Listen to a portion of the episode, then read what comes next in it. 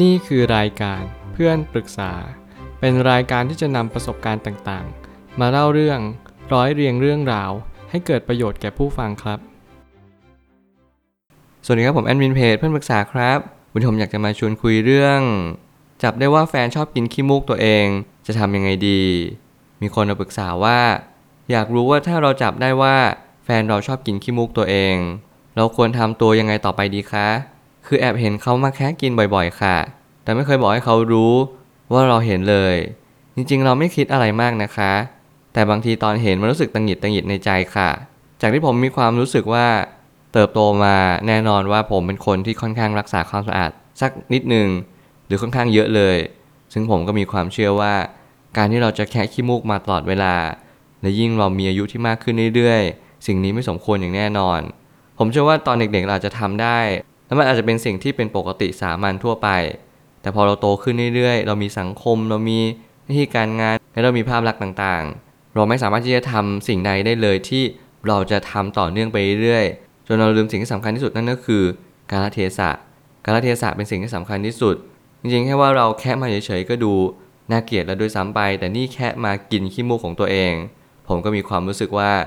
มันค่อนข้างหนักสักนิดนึง แล้วมันก็ทำให้ทุกคนที่เวลามองเราอาจจะ เป็นภาพลักษณ์ในสิ่งที่ไม่ค่อยดีตามไป ซึ่งเราอาจจะต้องดูว่าแฟนเราคนนี้เขาเป็นคนยังไงกันแน่ อาจจะเป็นคนติดแค่ขี้มูกหรือเปล่า รวมไปถึงอาจจะติดในหลายเรื่องก็ได้เช่นกัน ซึ่งเราก็ต้องดูบริบทร่วมว่า เราสามารถรับได้ไหม แล้วเป็นเพราะอะไรที่เรารับไม่ได้ เหตุการณ์ใดบ้างที่มันเน้นย้ำว่าเรารับไม่ได้เลยจริง ๆ เราลองเช็คลิสต์ดูแล้วเราค่อยหาเหตุผลว่าเขาควรจะปรับปรุงไหมในเรื่องเรื่องนี้ ผมไม่ตั้งคำถามขึ้นมาว่า บางคนติดนิสัยแค่แกะเกา บางคนหนักข้านเข้าก็มากินมาดูดนิ้วหรือว่าทำบางสิ่งที่มีผลต่อเชื้อโรคเข้าร่างกายสูงขึ้น ถ้าเกิดสมมติมองในแง่มุมของโรคภัยไข้เจ็บ ผมเชื่อว่า นี่เป็นสารตั้งต้นของโรค ท้องเสียท้องร่วง แบคทีเรียในกระเพาะอาหารในลำไส้ ซึ่งแน่นอนว่าเราจะไม่สามารถหลีกเลี่ยงสิ่งเหล่านี้ได้เลย เพียงเพราะเราไม่รู้ว่าเราควรทำยังไงต่อไปหน้าที่เราคือเรียนรู้ให้ได้มากที่สุดในชีวิต ว่าเราทำอะไรลงไปณตอนนี้อาจจะเป็น การสร้างเสริมหรือว่าสะสมในร่างกายก็ได้ที่ให้ร่างกายนี้อาจจะทรุดโทรมลงไปในอนาคตณวันนี้เราอาจจะไม่มีอะไรเกิดขึ้นณวันนี้เราอาจจะรู้สึกว่าน่าเบื่อรำคาญใจทำไมต้องมีคนมาคอยคอมเมนต์คอยเปลี่ยนเรา แต่ถ้าเกิดสมมติในแง่มุมของโรคภัยไข้เจ็บผมเชื่อว่าเป็นสิ่งที่สำคัญจริง ๆ ไม่ว่าเป็นความสะอาดในแง่มุมของนิ้วมือหรือบุคลิกภาพต่างๆ ก็เป็นสิ่งที่สำคัญไม่แพ้กันเช่นกัน เราก็จึงจำเป็นจะต้องเรียนรู้เรื่องราวเหล่านี้ให้เยอะขึ้น ทั้งตัวเราที่เราเป็นผู้เห็น และผู้กระทำคือผู้ที่แค่ขี้มูกหรือว่าทำสิ่งต่างๆ ที่มันอาจจะเสียบุคลิกต่อไป เราจึงต้องค่อยๆ ปรับปรุงแก้ไขและเรียนรู้ว่าทุกอย่างมีดีมีเสีย อย่างตัวผมเองสมัยตอนเด็กก็ชอบกัดเล็บเหมือนกัน ชอบกัดเล็บ ชอบแคะเล็บ ชอบทำอะไรที่มีความรู้สึกว่าเออเรา อาจจะทำติดจะเป็นนิสัยแล้วมันช่วยที่ทำให้เรารู้สึกจะลงใจเวลาเราทำแน่นอนอาจจะไม่ต้องตัดเล็บเธอด้วยซ้ำเราก็เลยกัดเล็บ แทนที่เราจะไปตัดเล็บ เราอาจจะขี้เกียจหรืออะไรก็ตามแต่ สิ่งเหล่านี้มันมีเหตุผลของเราเอง แต่การที่เราค่อยๆ ปรับบุคลิกภาพนิดๆหน่อยๆ มันทำให้เรามีความคิดว่าเราไม่จำเป็นจะต้องไปทำอะไรมากกับการกัดเล็บ เพราะวันหนึ่งเล็บมันก็จะไม่สวย การกัดเล็บก็จะไม่เหมือนการตัดเล็บ มันจะมีความแตกต่างกันอยู่ ซึ่งสิ่งเหล่านี้ก็เป็นสิ่งที่เน้นย้ำว่าโอเค ถ้าเกิดสมมติเราอยากเน้นความสวยงามความสะอาด การตัดเล็บจึงเป็นทางออกที่ดีที่สุด เขาพฤติกรรมที่เคยชิน บางทีแก้ยากมาก เช่น กัดเล็บ กินขี้มูก รือว่าชอบหาอะไรทำตลอดเวลา เพื่อให้เรามีอะไรทำจริงๆ แล้วการที่เรามีพฤติกรรมเคยชิน การเสพติดบางสิ่งบางอย่างที่เราทำทุกเมื่อเชื่อวันเนี่ยบางคนชอบพึมพำที่ปากแต่ไม่ได้พูดอะไร บางคนชอบขยิบตา บางคนชอบทำไม้ทำมือ บางคนชอบเดินตลอดเวลา สิ่งเหล่านี้เป็นสิ่งที่ผมเชื่อว่ามันคือความเคยชินเวลาที่เราเบื่อเราเซ็งเราไม่รู้จะทำอะไร การแค่กินขี้มูกอาจจะมีส่วนที่เราเป็นความเคยชินอย่างหนึ่ง เราจะติดในการแค่ขี้มูกมากินในวัยเด็ก บางคนชอบแค่ขี้มูกมากินตอนนอน ซึ่งสิ่งเหล่านี้เป็นสิ่งที่เราต้องสังเกตตัวเองให้มากขึ้น ว่ามันเป็นเพราะอะไร พอรู้ชัดมากขึ้นเราก็จะโอเค เข้าใจและปล่อยวางมากขึ้น ถ้าเกิดสมมติว่าพฤติกรรมดังกล่าว มันไม่ได้สูญเสียต่อบุคลิกภาพโดยรวม คนอื่นอาจจะไม่รู้รู้แค่แฟนกันสองคน สิ่งนี้อาจจะเป็นสิ่งที่โอเค อาจจะอนุโลมหรือว่าเป็นสิ่งที่อนุญาตให้เขาทำก็ได้ เพราะว่าเรื่องบางเรื่องมันไม่สามารถจะตอบได้โดยส่วนเดียวว่า สิ่งเหล่านี้เป็นสิ่งที่ห้ามทำเด็ดขาด ผมเชื่ออย่างน้อยที่สุดมันก็ไม่เดือดร้อนใคร มันเดือดร้อนแค่ตัวเราเอง และอาจจะเป็นการเดือดร้อนของการที่ผู้ไปเห็น หรือไปมองว่าแค่ขี้มูกินอยู่ หรืออะไรแบบนี้เป็นต้น สิ่งเหล่านี้เป็นสิ่งที่เราต้องกลับมาถามตัวเองด้วยอีกรอบหนึ่งว่า เราไม่มองได้ไหมเราปล่อยผ่านได้หรือเปล่า ถ้าเกิดสมมติว่ามันตังหิดตังหิดในใจจริง ๆ ลองมองไปที่อื่น เห็นเขากำลังแคะและโอเค อย่างน้อยมันก็ยังแค่แคะเลยไม่เห็นตอนที่เขากินเข้าไป เราจะรู้สึกว่า ลำคาญใจน้อยลง เราก็แค่เรียนรู้จะปรับตัวบ้างสักนิดหนึ่งก็ยังดี สิ่งนี้เป็นสิ่งที่เราต้องเรียนรู้ในชีวิตประจำวันต่อไปเรื่อยๆ สิ่งใดควรสิ่งใดไม่ควร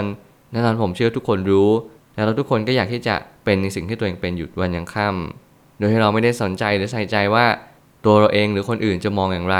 เพราะเราพอใจที่จะทำสิ่งนี้จริง ๆ นี่อาจจะเป็นเคสที่เราต้องยอมรับและปล่อยวางจริง ๆ แต่ในกรณีที่เรารับไม่ได้เลย และเรารักษาความสะอาดอย่างยิ่ง มันมีผลพวงต่อเนื่องไปไกลเกินกว่าสิ่งที่เรานั้นคาดการณ์เอาไว้ การให้เราถกเถียงกัน แล้วเราก็จับเข่าคุยกับแฟนเป็นสิ่งที่สำคัญจริง ๆ เพื่อเราจะได้หา solution ร่วมกันว่าเราจะหาทางออกนี้ไปด้วยกันได้ยังไงดี สิ่งที่จะแก้ได้ดีที่สุดคือ พยายามฝึกสติในชีวิตประจำวันให้มากที่สุด รู้เลี่ยงและรับ คือรู้ความเสี่ยงเลี่ยงสิ่งที่เกิดปัญหา และรับผลที่ตามมา เมื่อการ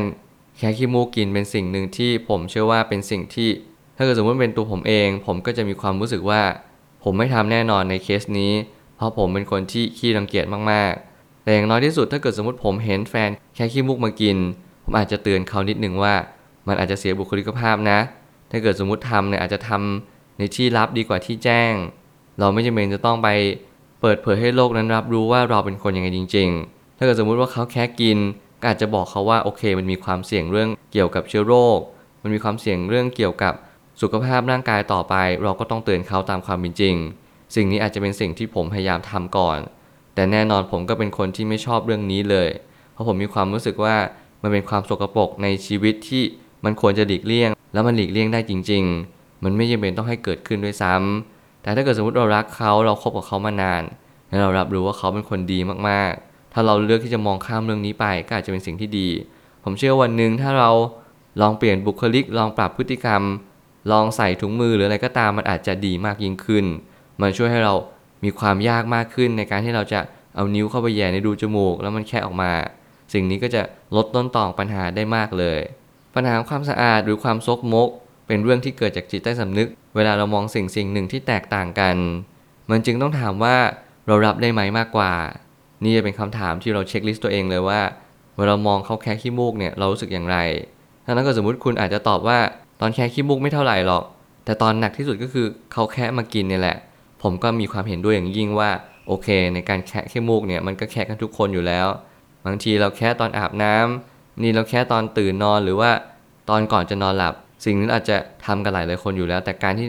เราแคะแล้วมากินเนี่ยมันจะมีเหตุผลเหตุผลหนึ่งในส่วนเบื้องลึกของจิตใจ แน่นอนเราจะต้องทำความเข้าใจและอาจจะมีความไม่เข้าใจตามมา ซึ่งมันอาจจะเข้าใจแค่ 50 ไม่เข้าใจอีก 50 สลับกันไปสลับกันมาเรื่อยๆ สิ่งนี้ก็เป็นสิ่งที่เน้นย้ำว่า เราไม่สามารถทำอะไรได้เลย นอกเสียจากยอมรับตามความเป็นจริงในสิ่งที่เกิดขึ้น และรับรู้ว่าบางครั้งในชีวิตไม่มีสูตรสำเร็จตายตัว ถึงเราจะไม่เจอคนแค่ขี้มูกแล้วมากิน เราจะเจอคนกัดเล็บก็ได้ หรืออาจจะเจอคนประเภทอื่นๆ เช่นย้ำคิดย้ำทำทำอะไรต้องทำซ้ำมากกว่า2องสารอบ พูดอะไรก็ต้องพูดมากกว่า 3 4 รอบ สิ่งเหล่านี้เป็นสิ่งที่เราไม่สามารถหลีกเลี่ยงในสังคมได้เลย เพียงแต่แค่เรารับรู้ เรียนรู้และเข้าใจมันก็พอ สุดท้ายนี้ทางนี้ไม่ใช่ความผิดหรือความถูก เราแค่ไม่ชอบ หรือเราแค่ถูกใจบางสิ่งในชีวิตบางคน เพราะมันก็มีคนที่รังเกียจสิ่งที่เป็นความสกปรกของร่างกายอย่างมาก เมื่อร่างกายของเราทุกๆ คนมีสิ่งต่างๆปฏิกูลออกมาตลอดเวลา ไม่ว่าจะเป็นขี้มูก ขี้ตา ขี้ใคร รือว่าอะไรก็ตามแต่ที่เรานั้นรังเกียจแล้วมันถูกขับถ่ายออกมา ทางสิ่งต่างๆ ของร่างกาย มันก็จึงไม่ใช่เรื่องแปลก แต่อย่างน้อยที่สุดเราควรจะเรียนรู้สิ่งที่สำคัญที่สุดนั่นก็คือ การที่เรามีบุคลิกอะไร มันกำหนดอนาคตของเรา มันกำหนดสิ่งต่างๆ มากมายเลย ถ้าเราเรียนรู้ที่จะปรับปรุงเปลี่ยนแปลง ผมเชื่อว่าสิ่งเหล่านี้เป็นสิ่งที่เป็นแง่มุมแง่มุมหนึ่งว่าโอเคแฟนเราเขาก็ทำสิ่งเหล่านี้เราอยากจะเตือนเขาเราอยากจะสอนเขาว่า ถ้าเกิดสมมติมัน เป็นแบบนี้ต่อไปชีวิตอาจจะไม่ดีนะหรืออาจจะสูญเสียหลายสิ่งหลายอย่าง เช่นบุคลิกภาพ เช่นภาพลักษณ์ หรือว่าการเข้าสังคมไป แต่ไงแล้วเราก็ต้องให้เขาตัดสินใจให้เขาเรียนรู้ในชีวิตว่า ถ้าเกิดสมมติว่าเขาเสียเราไป เพราะว่าในเรื่องของการแค่ขี้มูกมากิน ไม่รู้ว่าใครควรจะคิดได้มากกว่ากัน นั่นก็คือ ตัวเราเองอาจจะเป็นคนใจร้าย หรือตัวเขาเองอาจจะเป็นคนที่โอเค ฉันคิดว่าฉันต้องปรับปรุงแล้วแหละ เรื่องบางเรื่องมันน่าเกลียดเกินไป การอยู่ร่วมกันบางที การแค่ขี้ฟันเอ่ยการทำอะไรแบบนี้เอ่ยเป็นสิ่งที่อาจจะต้องเรียนรู้ที่จะปรับปรุงที่จะเข้าอยู่ร่วมกันนั่นแฟนเราอาจจะยังแค่ขี้มูกกินอยู่ก็ได้ เพียงแต่ไม่ให้เราเห็น ไม่ให้เรารับรู้ สิ่งนี้อาจจะเป็นสิ่งที่มันเป็นความชื่นชอบส่วนตัว ผมก็เข้าใจว่าทุกคนมีเหตุผลของตัวเอง แต่อย่างน้อยที่สุดเราอยู่ร่วมกันทำยังไงก็ได้ให้เลี่ยง ซึ่งการประทะแล้วก็การมองเห็นซึ่งกันและกัน สิ่งนี้อาจจะช่วยทำให้เรามีความสัมพันธ์ที่ยืนยาวก็ได้เช่นกัน เรียนรู้สิ่งเหล่านี้เข้าใจสิ่งเหล่านี้ แล้ววันหนึ่งเราจะมีความสุขในชีวิตคู่และความสัมพันธ์ ผมเชื่อทุกปัญหาย่อมมีทางออกเสมอ ขอบคุณครับ รวมถึงคุณสามารถแชร์ประสบการณ์ ผ่านทาง Facebook Twitter และ YouTube และอย่าลืมติด Hashtag เพื่อนปรึกษาหรือ f r ร e n d Talk ด้วยนะครับ